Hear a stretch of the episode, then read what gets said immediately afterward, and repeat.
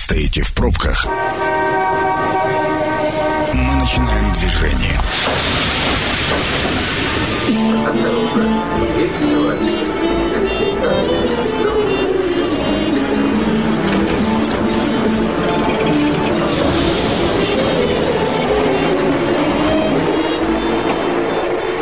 Метро.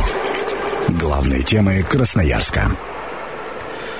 Добрый вечер, уважаемые радиослушатели. Сергей Васильев у микрофона. Сегодня будем говорить о нововведениях в законах и законодательных инициативах и о том, с чем нам с вами, и красноярцам, и россиянам в целом, придется жить с февраля месяца. Давненько не собирались в этой студии. Рад приветствовать э, Андрей Лопатин, юрист, руководитель группы компании «Правовая информатика». Андрей, добрый вечер. Добрый вечер. Да, и Игорь Артемьев, налоговый эксперт. Игорь, добрый вечер также. Добрый вечер.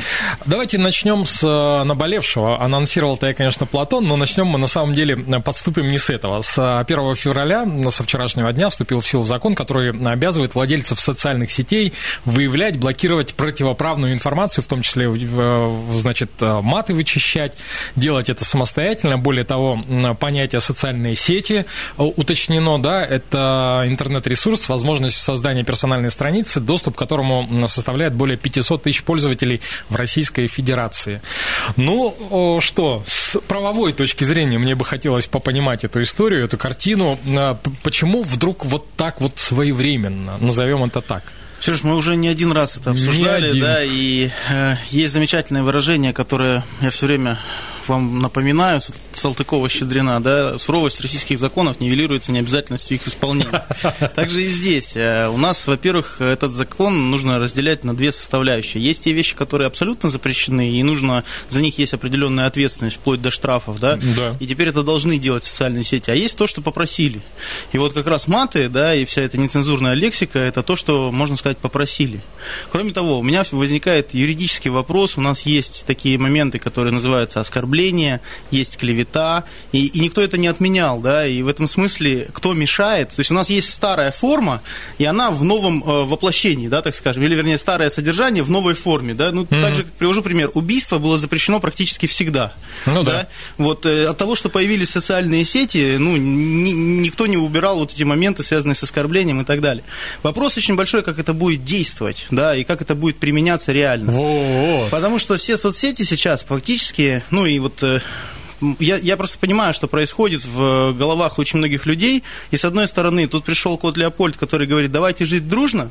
А с другой стороны, э, да, ребята, э, как вы это все, это же вообще цензура, свобода слова и все, что с этим связано. Как понимаете? вы это видите? Да, поэтому тут, э, получается, соцсети уже жалуются на то, что они и так очень много контента убирают, да, запрещенного, а теперь это еще.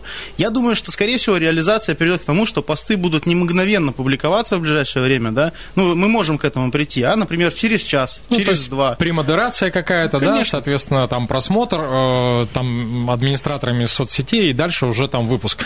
Э, на мой взгляд, это же еще одна ступенька к э, созданию независимого Рунета. Ну, ну вчера о, об этом о котором, уже сказали, да, да что мы готовы в любой момент говорим. Э, отключить э, Россию от интернета, от мирового, поэтому вполне может быть, но опять же, Китай живет по такому принципу. Ну вот я и хотел сказать, не только Китай, кстати, но Китай один из ярких и больших примеров, потому что китайцев того ого какое количество. Ну, смотрите, давайте давайте вернемся к нашему тезису, да, не обязательности исполнения. Угу. А, возьмем а, фразу Сергея Боярс... Боярского, это депутат Государственной Думы, один из инициаторов всего этой истории, да, и ну, это практически... сын того самого. Да, наверное. Михаила. Вот, и в чем история? А, что он говорит? Не нужно читать буквально наши предложения, как полный запрет на использование цензурной брани.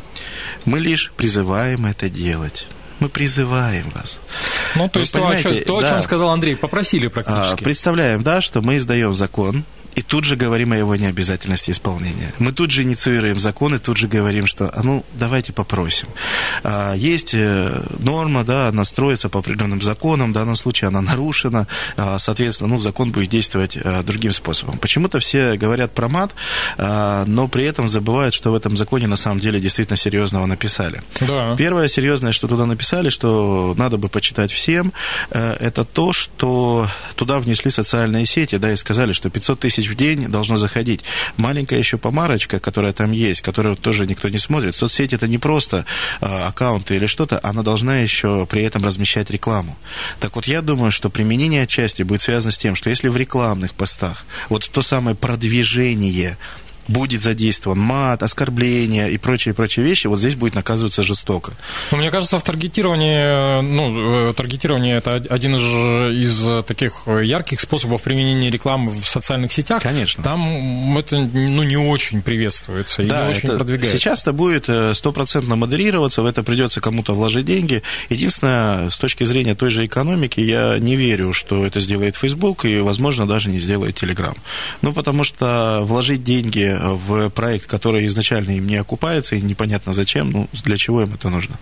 Но, с другой стороны, про Телеграм еще полгода назад, э, там, когда говорили Телеграм и деньги, никто вообще не понимал, э, как, э, условно говоря, на одну чашу весов можно положить Телеграм на другую деньги. Вообще не представляли. И второй момент, который в этом законе еще очень важно прописан, это то, что у нас Роскомнадзор получил невероятное количество полномочий, во-первых, вести реестр, запрашивать документы, да, у нас получи, появился административный орган, на который нужно много денег. И вот это почему-то все как-то забыли, а закон-то применялся в первую очередь, скорее всего, писался это для Роскомнадзора. Им нужна численность, им нужны сегодня штатные единицы, на них нужны бюджеты, и поэтому этот закон отчасти, ну вот красивым словом мат, да, мы закрыли а, реальное исследование того, что в этом законе-то фактически создали административный орган с еще одними полномочиями. Не, ну слушайте, Роскомнадзор, ну, опять же, позволю себе немножко подискутировать, Роскомнадзор, в принципе, не всегда нифигово жил, насколько я помню, потому что вот эти, мы же как средство массовой информации тоже э, подконтрольны этому органу в том числе, плюс э, закон Яровой, который вышел, и это тоже им на руку, собственно говоря. И тут, я думаю, что у них с рабочими местами вообще полный порядок. И с финансированием тоже, мне так кажется. Я здесь тоже не соглашусь в какой части. Мне кажется, что та проблема, которую мы имеем с законодательством, это вопрос элементарной юридической техники, ну вот юридического мышления. То есть вот те ляпы, которые мы видим последние лет пять, по крайней мере, да, ну, в моем понимании, люди просто не учились тому, как писать законы. Простите, Нет, такое вот, ощущение, э, что просто там юристов не было. Ну вот э, э, я года два назад был в Государственной Думе, мне сказали, что из 450 человек 150 имеют диплом хотя бы о каком-то юридическом образовании. То есть мы говорим о там заочном, о втором и так далее. То есть в этой части я вот здесь свой тезис поддерживаю. Это один момент. Второй момент. Мы должны понимать не правовую, не экономическую еще точку зрения, а еще определенную культурную или философскую точку зрения, которая заключается в том, что мы и наши дети стали стали больше времени проводить в социальных сетях. То есть вот, э, как я говорил, да, про замечательную песню, не ставили мы лайки, не делали репосты, да, и в этом смысле наше детство прошло вот в этом. Мы сейчас говорим об определенной зоне регулирования, которая новая, которая специальная, и не регулировать ее, ну, мы получили то, что мы получали с синими китами, да, то, что мы сейчас в каких-то моментах видим. То есть, э, э, обратите внимание, что наркотики начали продаваться, да, через соцсети, это тоже был один из давно способов. Давно, давным-давно, абсолютно. И в, этом, в этой части нужно какое-то регулирование, которое бы было. Адекватно оно или неадекватно, как обычно, покажет время. Но это уже хорошо, что оно есть. Как бы меня сейчас не ругали. Ну, я сталкивался уже не единожды с э, мнением там, психологов самых разных, которые говорят, что это заболевание, которое, которым нужно переболеть в том числе. Но я имею в виду социальные сети и повальное а, увлечение а, детей на самом социальными деле, сетями. А, я сейчас могу немножко, конечно, ошибиться в диагнозе, да, но Всемирная организация ООС, по-моему, в прошлом году а, псевдодебилизм а, реально компьютерной как раз э, и информационной зависимости признала официальным заболеванием. И это уже заболевание, и оно медицинское. Слушайте, ну мы тут, а, простите, что перебиваю, мы тут бесконечно долго можем с вами сотрясать воздух, но дети, вот я говорю, э, там определил золотой треугольник для ребенка. Компьютер, планшет, телевизор. Компьютер, планшет, телевизор. Сейчас квадрат, еще приставка появилась. И э, это же бесконтрольно, ну то есть история заключается в том, что пока мы там рядом не контролируем, у нас раньше и развлечений такого количества не было. Ну, конечно, смотрите, вот мы уже тоже приводили этот пример, э, раньше не было такого количества краж сотовых телефонов. Ну Более да. того, и не было такого количества провокаций украсть этот сотовый телефон. Вот мы раньше решали вопрос э, не использования э, телефона на уроках в школах. Сейчас мы решаем вопрос, как сохранить и какие кабинки сделать, чтобы дети приходили. Соответственно, это опять родители скидываются, делают какие-то кабинки, они туда кладут эти телефоны, ну и, соответственно, после уроков их забирают. То есть мы сами себе в том числе создаем очень много проблем. Я все время привожу пример, но мы же как-то выросли без телефона. Ну, каким-то образом мы доходили до школы, возвращались обратно, и никто это не контролировал. Все было маленько в другом уровне.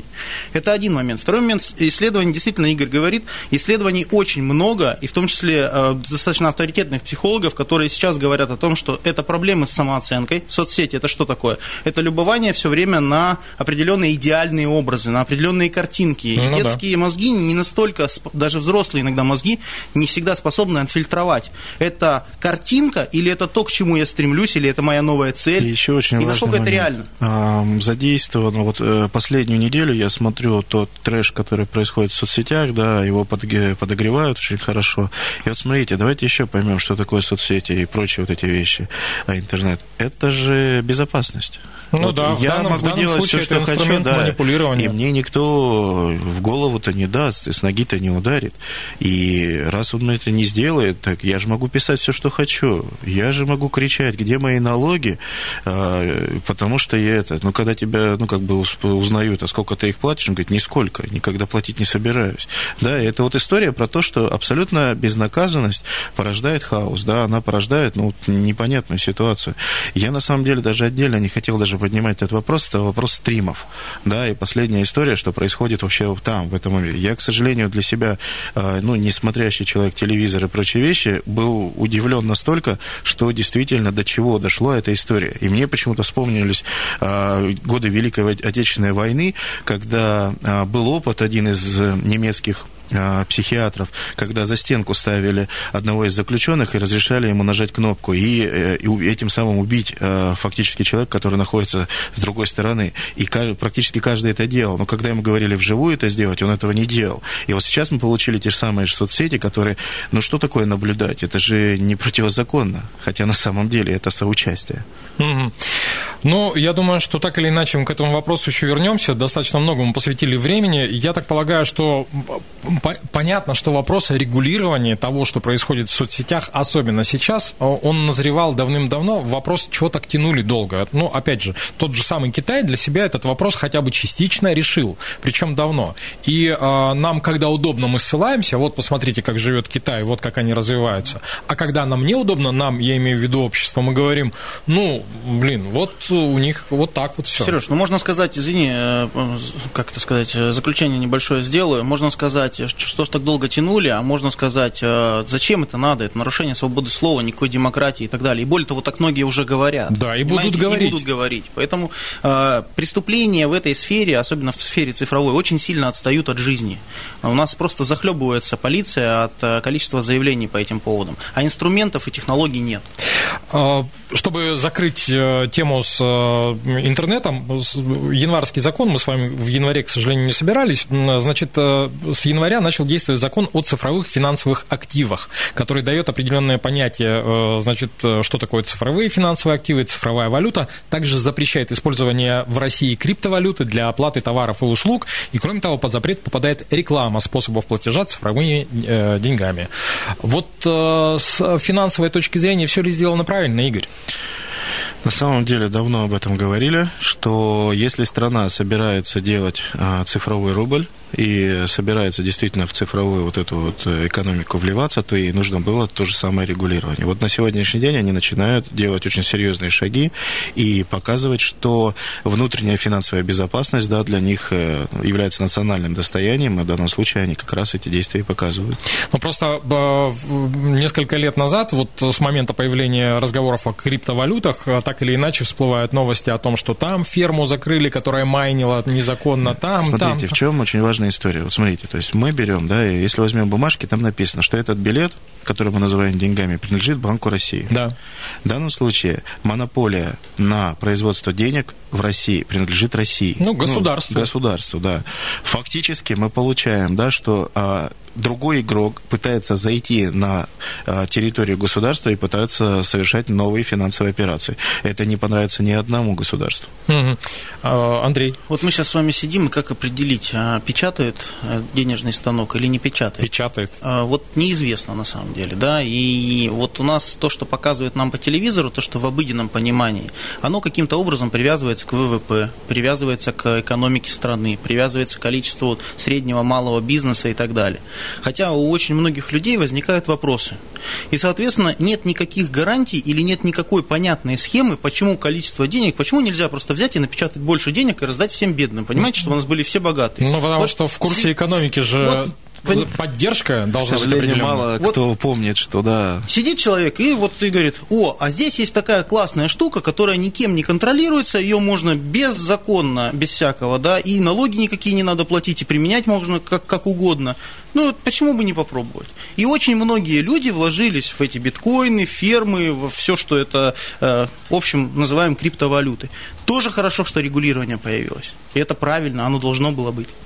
А, господа, вынужден попросить вас э, прерваться, потому что прямо сейчас э, немного полезной информации, но после этого обязательно вернемся и продолжим.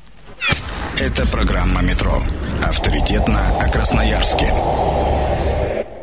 Хотите идеальное путешествие? Обратитесь в магазин горящих путевок на Парусной 10 или воспользуйтесь услугой выезда агента к вам навстречу. Поможем с подбором индивидуального или пакетного тура. Путевку можно оформить в рассрочку за 10 минут. Магазин горящих путевок. Подробности по телефону 231 54 54 231 54 54.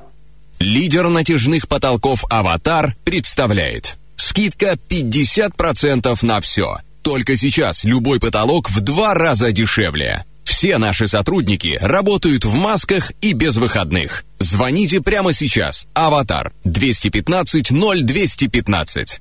SM City на взлетке. Взлетная 7. Адрес комфортной и безопасной жизни и великолепных видов на город. Хотите узнать все плюсы взлетной 7? Поспешите. Новоселье уже в этом году. ООО «Новый город». Проектная декларация на сайте наш.дом.рф. Закончилась гарантия на «Ладу»?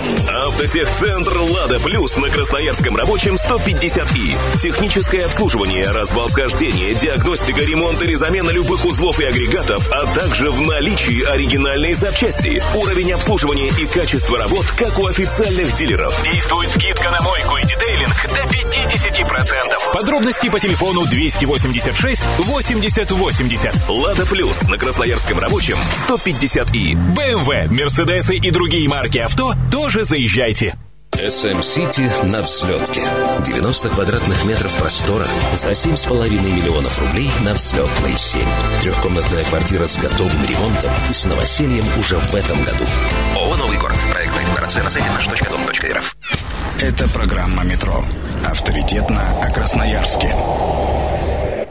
Возвращаемся в нашу подземку. Сергей Васильев по-прежнему у микрофона. По-прежнему в этой студии вместе со мной Игорь Артемьев, налоговый эксперт. Игорь, еще раз добрый вечер. Добрый вечер. Да, Андрей Лопатин, юрист, руководитель группы компании «Правовая информатика». Андрей, добрый вечер добрый также. Вечер. Да, и говорим мы о законодательных аспектах, с которыми нам придется столкнуться с февраля, ну и там с каким-то раньше. А, первую часть мы так или иначе проговорили про социальные сети, про ограничения и все, что с этим связано, поэтому тем еще несколько есть. Давайте начнем с Платона. А, значит, Платон подражает на 14 копеек. Э, Платон, понятно, что это система тарификации большегрузных автомобилей, там э, компании должны быть зарегистрированы. Э, если до февраля платили 2 рубля 20 копеек с одного автомобиля за километр прое проеханной, простите за скудность речи дороги, то теперь 2 рубля 34 копейки. И вроде бы как немного, но с 2015 года насобирали там 126 миллиардов рублей, которые, по идее, должны распределяться на э, ремонт э, дорог. Вопрос, где эти дороги? Вы знаете, на самом деле проект дороги, он огромный, большой, да, в нашей стране это вообще отдельная больная тема. А что касается очень. Платона, даже 14 копеек могут очень сильно превратиться в ценах э, серьезно, да, у нас инфляция и так растет. О чем и речь? И фактически эта артерия, она фактически даст повышение цен. Вот все, что она даст. Ну, у меня здесь такое ощущение, что э, крупных игроков рынка не так много. Я имею в виду транспортных перевозок. Если мы говорим о ну, таких э, серьезных компаниях российских, которые, э, у которых не одна тысяча фур, в этом смысле у них прошло повышение на 10%. У них происходит повышение по, тарифов, по, по тарифам примерно так же на каждый год. То, что здесь все съел Платон, а еще нужно повышать зарплату, еще амортизация и все остальное, конечно, ну, скорее всего, вырастут тарифы. Ну, э, может быть, они своей маржой поделятся, может быть, а может быть и переложат это все на людей. В этом смысле и у меня нет какого-то отчета, я могу только официальные брать цифры, да, что сделано столько-то километров дорог, это, наверное, хорошо. А, наверное, какие-то изменения в экономике произошли, и раньше мы просто платили налоги и оттуда отщипывали на строительство дорог. Сейчас по-другому. Другое дело, то, что беспокоит каждого человека, это то, что каждый из нас не один десяток раз видел, как делаются эти дороги. Вот о чем и речь. вот проезжая по трассе в тот или иной момент и видя, когда это закладывается в дождь, а, или там в снег, или когда это несоблюдение технологий, у каждого остается вот этот негативный осадок. И этот осадок, вот это самое плохое на самом деле, что может быть в этой ситуации. То есть мы должны иметь очень четкие гарантии и понимание того, что это делается именно, ну вот, э, ремонтируется именно на дороге. Вот я сегодня еду в, в, даже в городе Красноярске, и при мне происходит три ДТП, и все они связаны с тем, что люди не умеют перестраиваться с одной колеи в другую. Но не то, что я их обвиняю в этом. Такая ситуация сейчас сложилась, что у нас за последние пять лет появились колеи, и мы маленько все, ну, наверное, перестали уметь это делать, да. Uh-huh но люди выскакивают и становятся на а, ограждение и повреждают машины. И по идее нужно задать вопрос к администрации о качестве чистки этих дорог. Но вот э, у нас же нет этих прецедентов. Мы дальше едем, и дальше у нас остается это в памяти. Ну, соответственно, у нас копится вот это недовольство, что что-то не доделывают, что-то или делают не с тем качеством, как нам хотелось. Ну и самый еще важный момент. Смотрите, то есть э, мы возьмем все повышения, да, вот сейчас, чтобы закрыть эту тему, мы возьмем все повышения, которые произошли, да, там, начиная от ЖКХ, заканчивая всем. Мы видим реально, что у нас цены повышаются, да, и вроде бы это нормальный экономический процесс, да, никогда они там не падали, да, но мы не видим ни эффективности, э, ни результативности эффективности трат этих денег. И нам очень красиво рассказывают про цифры, про траты, про количество дорог, но при этом, а, если у вас система а, работы да, с дорогами остается прежней, то она также будет закапываться, закапываться и закапываться. Да? То есть это вот старый-старый еврейский анекдот, когда приходит мальчик и говорит, это папа, я вылечил пациента. Он говорит, господи, да мы всю жизнь жили на него, ты что делаешь? Угу. Ну, как с ямочным ремонтом, да. Мне казалось, что это передается по наследству. Ну, в смысле, одна яма. В общем, закрыли тему. Она, на мой взгляд, такая не, не очень позитивная, потому что я вспоминаю прошлое повышение по Платону, и люди, которые работают, они же понимают, что это ляжет на них, они должны будут это перенести, и это опять вечное недовольство, и это такая бесконечная история. А, значит, для индивидуальных предпринимателей предпринимателей с февраля применяются специальные налоговые режимы, изменится перечень обязательных реквизитов кассового чека, и теперь необходимо указывать в кассовом чеке наименование товара, их количество и цену, ну, то есть как и для, а, собственно, больших магазинов. Да. И тут вроде бы как все хорошо, казалось для, бы. Для государства, да. А, к сожалению, микробизнес, а, очень маленький бизнес, да, который был совсем, ну, крошечный, это адовая история. Он сейчас, э, ну, не просто плачет, да, он просто уже рыдает. Потому что то оборудование, которое нужно применить, то номенклатуру, да, там, взять, если какой-нибудь э, галантерею или еще что-нибудь типа бижутерии, ну, это ужас, конечно, какой-то происходит. Да, действительно, это одна из целенаправленных работ по прослеживанию товарооборота в России, да, то есть это действительно делается, наименование должно быть введено полное, вы должны о нем знать, в чеке должен указываться и режим налогообложения в том числе, и вот это бы все хорошо. А, вроде бы хорошо для государства, но для микробизнеса, для микро именно предприятий это стало просто адом. Ну, это же история продолжения про кассовые аппараты для самозанятых. Ну, на мой взгляд, это вот одного поля ягоды. То есть мы сейчас пытаемся, а, то есть а, мы, я имею в виду государство, в какой-то момент, на мой взгляд, поняло, что слишком много денег проходит мимо его кармана. Да, давай-ка мы сделаем так, чтобы эти деньги как-то фиксировались и контролировались. Нет, здесь маленько другая история. Я сейчас объясню, зачем они это все делают. Тут недавно один из штатских советников раскрыл историю, зачем за это все надо было. А, голубая мечта нашего ФНС а, – это считать налоги за, за граждан и за юридических лиц. А, сейчас считается фактически те имущественные налоги, да, вот с недавнего времени. Сейчас э, следующий этап – это НДС, который хотят считать. Ну и самый последний этап – это у них налог на прибыль. А в налоге на прибыль есть расходы и документы. Вот они э, готовятся к тому, чтобы считать налог на прибыль в автоматическом режиме. Облегчают работу себе. С правовой точки зрения, Андрей, насколько это, не знаю, насколько это правильный подход? Ну, на самом деле, этот подход – это еще одно завинчивание гаек, я бы так говорил. Мне здесь видится другой маленький смысл этого всего. Я думаю, что это происходит в рамках борьбы с обналичкой, которая до сих пор происходит. То есть, ну, есть одна схема, когда у нас два юрлица, они на общей системе налогообложения, один другому поставил компьютеры угу. и получил документы. Эти документы уходят дальше, и они интересны для фирмы с НДС, но куда девать компьютеры? А компьютеры мы отдадим ИП, которая будет этими торг... Ну, компьютерами торговать в розницу. Ну, чеки будет выбивать или не будет. Раньше в вмененка вообще ничего не видно было, и объемы никогда не ясны. А теперь, получается, этот ИПшник должен указать, что я реализовал вот такой-то компьютер – вот такой-то компьютер и вот такой-то компьютер. И много в любой момент может сказать, а где у тебя приход этих компьютеров? Ты откуда их вообще получил? И предыдущая схема, когда они-то ушли реально туда, да, эти документы, она уже не работает. В этом смысле сейчас будет больше контроля, будет меньше возможностей за счет вот этих ИПшников, да, которые участвовали в схеме обналичивания, а, ну, какие-то операции проводить. То есть... Ну, подтверждая эту же гипотезу, есть еще две новости, да, которые как бы сюда же укладываются, да, рядом. Э, первое Первое, это то, Росфинмониторинг полностью открыл э, потоки э, движения по расчетным счетам по движению для налоговой службы, то есть они автоматизируются. И второе, это доблестная СК НДС-3, которая фактически сегодня завело все эти потоки в единую систему. И вот как раз вот этот механизм, он в том числе будет реализован, скорее всего. Слушайте, большой брат прямо все пристальнее и пристальнее. Вы знаете, все на самом деле, если мы возьмем еще одну новость э, февраля, да, это то, что мы выдавать должны еще и э, ЭЦП, теперь Федерального госслужбы. Я вот ехал, и когда эту новость прочитал, как-то спокойно, да, вот сюда уже подъезжал, буквально подъехал, такая мысль возникла, подожди, ну вот смотри, у тебя и цифровые выдает, да, так у нас появляется цифровое ведомство. У нас появляется ведомство, которое будет полностью заниматься цифровыми правами. Ну да, скорее всего, и там будет один из приоритетов, то есть Министерство обороны, Минцифры, налоги и так далее. То есть это, это, это нормально, мы к этому сейчас приходим, это просто нужно осознать и принять. Это один момент. Второй момент, даже здесь, вот мы говорим про регулирование, которое есть, и обратите внимание на замечательную рекламу, которая сейчас есть, банковских услуг э, против эквайринга, да, то есть угу. и выкиньте эту штуку, оплачивайте через куары. Это же тоже новая форма.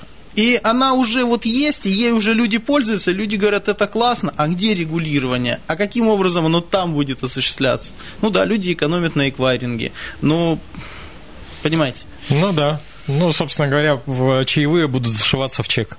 Ну, какая-то вот такая история. Кстати, с, с, с, с, нельзя делать. Да, с января месяца чаевые в чек нельзя зашивать. А, мне бы очень хотелось бы э, увидеть, где в Красноярске это делали. Поскольку, когда я приехал с Америки, я мечтал, чтобы у нас в Красноярске открылась такая штука. В Америке все платят э, в, в, чаевые, включая типсы, включая и по карточке проводят. И это нормально. Я один раз в Красноярске встречался с такой Я историей. даже могу сказать, я просто занимался одним из таких вопросов в свое время, было обращение. Так вот, история в том, что если они бы включали это в чек, они бы еще попадали на все страховые взносы, и это считалось бы зарплатой. И там бы им мало бы не показалось. Поэтому это даже экономически невыгодно включать в, чек. Слушайте, все для людей. Э, закрыли эту тему. Э, теперь о наболевшем. Игорь, сразу на вас э, смотрю. С 1 февраля российские автолюбители не получат разрешение на тюнинг, если заключение испытательного центра и протокол проверки отсутствуют в специальном реестре. Кроме того, ГИБДД не выдаст свидетельство уже после тюнинга о проведенном проведенном осмотре авто, если протокол проверки испытательной лаборатории будет отсутствовать в реестре. Помощник большого брата, да, я так Можно понял? я, соответственно, сначала... Многозначительно да, промолчу? Приведу себя в состояние от первой нашей новости, вот, которая у нас была, да, и с учетом того, что это тоже средство массовой информации. А, на самом деле, мое личное отношение, и здесь и чисто личное отношение, это дополнительные поборы, которые на сегодняшний день устраиваются. У нас почему-то государство полюбило инструмент реестр, и все, что туда включается, им все нравится, это к вопросу цифровой жизни. Да, и если там оно есть, нету, все туда включается. Как показала практика, это постановление на самом деле 2019 года, да, то есть мы уже обсуждали ну, да. эту новость, а здесь несло два обновления. Действительно, в реестр а, либо аннуляция, либо самой проверки, либо предварительного заключения. Так вот, а, обе эти момента говорят о том, что у нас есть привилегированные а, учреждения, в которых надо это все проходить. Соответственно, ценник у нас взлетел. А, после той новости, которую мы тогда обсуждали, ценник взлетел на 150 тысяч рублей примерно в среднем. Вот. А, и сейчас, я думаю, он взлетит еще где-нибудь тысячных на 100. Ну, изначально, опять же, насколько я понимаю, гладко было на бумаге, да забыли про овраги. Изначально это подавалось как метод борьбы с конструкторами, так называемыми. А, мы знаете, на самом деле, вот вторая оборотная сторона, о которой мы говорили, да, и мы тоже это поднимали вопрос, это действительно безопасность на дороге. Но мы забыли про спортивные снаряды, мы забыли про средства, которые не используются на ну, большинстве дорог э, в городах. Да, мы забыли о многих категориях. И мы всех под одну гребенку э, сюда согнули. Мало того, что мы, я говорю уже, наверное, больше от сообщества до нашего 4 на 4, в том числе, как бы, которое в первую очередь к этому очень серьезно относится, а, убили инженерную мысль, убили а, фактически на сегодняшний полностью а, тот самый гражданский э, автостроительство. И и если раньше в Советском Союзе это поощрялось, это было ну, как бы фактически очень почетно, то сегодня любая такая переделка, если это действительно сделал Кулибин, она практически невозможна к исполнению. А у человека, у которого будут средства, очень серьезные средства, он спокойно любые свои э, хотелки, ну, не считая там небезопасных абсолютно, он сможет реализовать. Мне вот интересно в этой э, истории да, другая сторона вопроса. У нас же достаточно много, ну, то есть Красное кольцо, э, это гоночная трасса, но она не единственная в России, их несколько. И они построены для профессиональных гонок, для дрифта в том числе. И мы же прекрасно понимаем, что для дрифта автомобиль ну, обвешивается соответствующим образом, совершенствуется и так далее. То есть э, это гонки будут проходить нелегально или специально для этих соревнований будет э, э, раздел комиссии, которая будет в реестр вносить? Нет, эти машины, как спортивные снаряды, не ставятся на учет. А, они, скорее всего, будут к Федерации автоспорта каким-то образом относиться. Это спортивный снаряд, он грузит везется на эвакуатор, либо на жесткую сцепку и везется. Соответственно, дополнительные расходы для непрофессиональных спортсменов и, соответственно, любые способы выехать на дороги общественного пользования, потому что Красное кольцо не дорога общественного пользования, а здесь идет речь все-таки про дороги общественного пользования. И э, этот запрет действует всего лишь на два факта. То есть а, факт первый – это невозможность купить, второй факт – невозможность продать. Ну да. А, ну и третий, если остановят э, и а, проверят. Это вопрос. Это вопрос, Андрей. Долгий. С правовой точки зрения есть что добавить? Очень плохо будет, если э, просто будет выписывание бумажек без содержания. Ну, понимаете, да? То есть, э, пока у тебя нет этой бумажки, без разницы на то, что у тебя там есть, э, вот мы тебе не поставим на учет. Я здесь маленько поспорю с Игорем по поводу того, у кого есть деньги, э, что он себе будет все, что угодно делать. И говорю, что это культурный вопрос, поскольку вот у нас очень много сейчас сообщества снегокатчиков, да, квадроциклистов. И если там один из ста набирается, который поставил этот снегоход на учет, угу. да, то есть зарегистрировал его в технадзоре, да, платит с него налоги, а они стоят э, там миллион, полмиллиона, полтора миллиона и так далее. Все люди достаточно обеспечены. Это не проблема поехать и поставить. Это вопрос культуры, это один момент. Второй момент, здесь должно быть тоже определенное регулирование, поскольку, ну вот, э, например, Ивановские озера 10 лет назад и сейчас, это два разных места. Ну, да, конечно, понимаете, да? Конечно. И в этом смысле в моем, в моем представлении должно быть регулирование, которое запрещает даже снегоходы или квадроциклы, да, и это должно контролироваться. То есть в этой части мы сейчас с помощью вот таких изменений должны в том числе поменять внутреннюю нашу культуру Понимаете?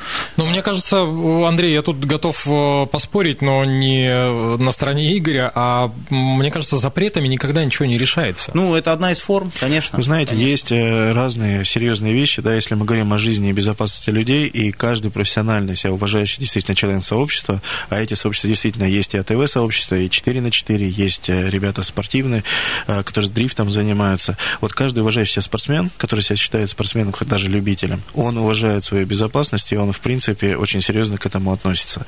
Если человек действительно это не уважает, ни на одних соревнованиях я не видел, чтобы люди без касок говорили, а, нафиг она мне не нужна, да. То есть, но если человек является отморозком, то отморозки, они есть везде. И ну, по да, ним, и важно да, уже. и по ним мерить э, всю статистику не нужно. Не нужно мерить по людям, которые привезли конструктора, с, э, варили его на 4 стяжки и пустили на дорогу снаряд трехтонный, да, после которой чуть ли не убил, там, автобус не разнес, да, и говорить о спортивных снарядах, да, которые инженеры, ребята с образованием фактически в гаражах могут собрать лучше даже иногда, чем э, спортсмены, которые там на заводах э, фирменных это делают. Я вспомнил, что теперь э, под запретом будут и всякие американские программы, типа «Тачка в гараже», там «Тачка на прокачку» и все остальное, потому что это ровно, ровно вот про это. Э, Господа, вынужден э, прерваться, потому что время эфира подошло к своему логическому завершению. Еще раз напомню о том, что сегодня обсуждали мы э, законы, с которыми нам придется жить. Каждый раз, когда мы собираемся, вот я все грустнее и грустнее ухожу из студии, потому что какие-то вот такие настроения. Игорь Артемьев, налоговый эксперт. Игорь, спасибо огромное. Да, Андрей Лопатин, юрист, руководитель группы компании «Правовая информатика». Андрей, также спасибо. А, Сергей Васильев провел программу. Выпуск программы можно будет послушать завтра на сайте 128.fm. Станция конечная. Поезд дальше не идет. Просьба освободить вагоны.